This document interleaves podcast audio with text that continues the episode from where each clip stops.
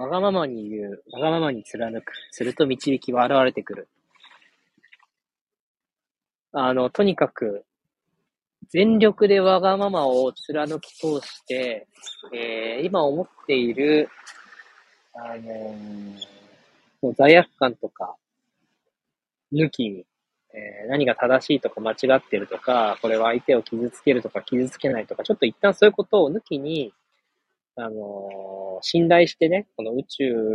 に委ねて、思うままに全部言ってみて、えー、願うままに全部表現してみて、えー、心地いいこと、心地よくないこと、すべてをあの出してみる。でそうすると、あの、それをどんどん、そのわがままがどういうふうに、なんだろう、わがままを言ってる時っていうのは別にそれを、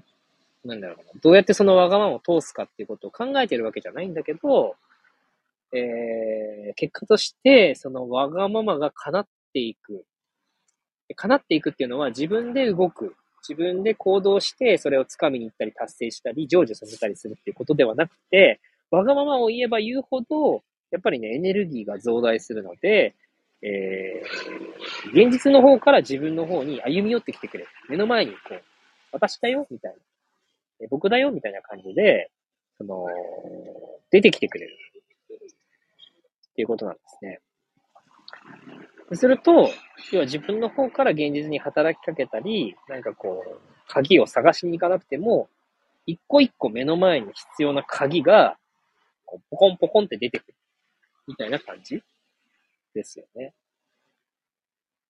だけどさ、やっぱりわがままを言わずに、まあ、我慢してたりとか、うつうつとしてたりとか、うちに溜めてたりとか、それは外に表現しなかったりとか、これって良くないことなんじゃないかとか、自己中心的なんじゃないかとかって思ってる人は、現れないね、目の前に。その鍵が。一向に現れないんですよ。だから鍵を探しに行くわけだよね。あっち行ったり、人に会ってみたりとか、いろんなもの探してみたりとか、調べてみたりとか、出かけてみたりとかして、それで消耗していくわけ、人生を。そうじゃなくって、どのようにそれが手に入るのかっていうことは、えー、気に留めなくていいから、とにかくわがままを貫いて、わがままにそのまま言って、えー、行くっ